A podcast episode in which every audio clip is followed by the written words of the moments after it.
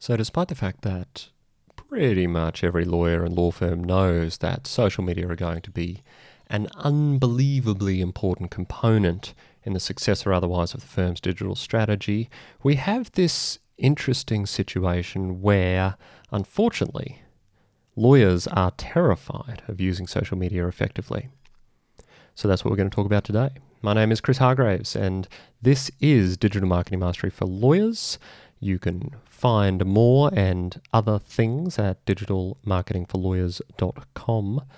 And I think for some reason, we as a profession have decided that social media is really something to be feared rather than something to be utilized to build relationships with other people. Why do I think that? Firstly, I don't think that is true for everyone, but I do think it is true for a substantial number of people. And all you need to do to verify that is to have a look at a few social media policies.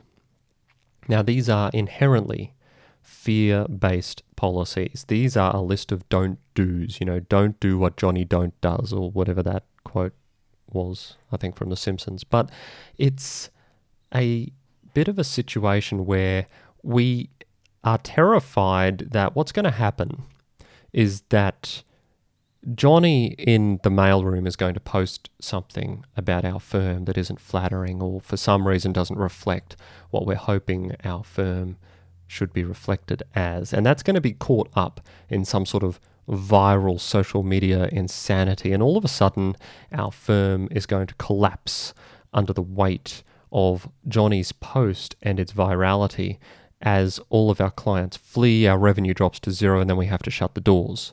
This is the concern that we have. And while it is true that bad things could happen if social media is improperly used by you or your staff, it is not an inevitable consequence of social media, nor is the appropriate response to have a restrictive policy about how not to use social media because all you're doing in your own mind and the mind of those people who work for you is throwing out reasons why they should not be doing any marketing using social media by and large, the reason that this seems to be popular is because a lot of the people who are responsible for running law firms don't actually know how to use social media themselves. And so rather than go to the trouble of mastering the platforms, they clamp down on the platforms, with the consequence that the younger generation of lawyers up and coming in that firm never used to learn to use social media either. And so they similarly fear social media for what it might do to their practices. This is an unsustainable situation for your firm if you are in it, or your personal practice if you find yourself concerned about things like that.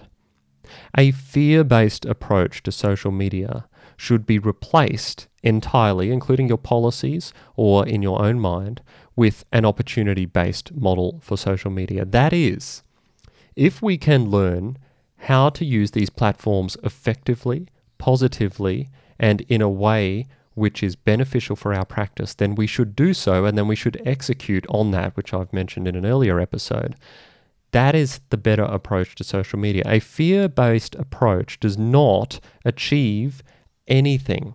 All it does is build a massive brick wall between the efforts of your younger lawyers or yourself and any possibility of success flip it on its head and turn it into a positive opportunity. Yes, you want to avoid doing anything monumentally stupid, but most people, most of the time, don't do things that are monumentally stupid, especially if they have a tendency or are working in law firms, because they're pretty concerned about it in the first place. You know, no one really wants to be that person who did something that ruined his or her firm. So ignore the fear for the moment and look at the opportunity. And this is what I want to encourage you to do now.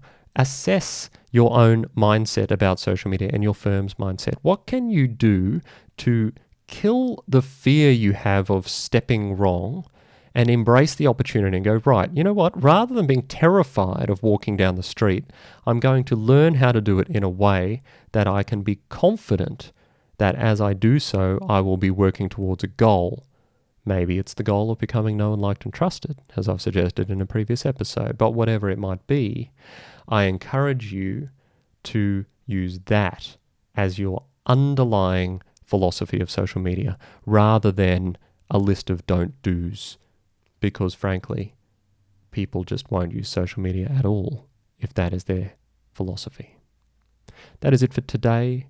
Hit the subscribe button if you haven't already. Hopefully you have. I'm probably going to stop mentioning it at some point because I don't like ending episodes with hit the subscribe button. I know I'm supposed to. There's a call to action rule that we'll probably discuss at some point, but it does get a little tedious. So perhaps you could just hit it even if I don't ask you to, or one of you could take up the gauntlet and comment on every single episode saying, hey, could you all hit the subscribe button because Chris said that'd be really good. I would appreciate that if you could do that. That'd be excellent. But for now, I'm going to sign out. So head over to digitalmarketingforlawyers.com if you want to look at some more episodes or read some more stuff uh, and reach out and say hi. Talk to you soon.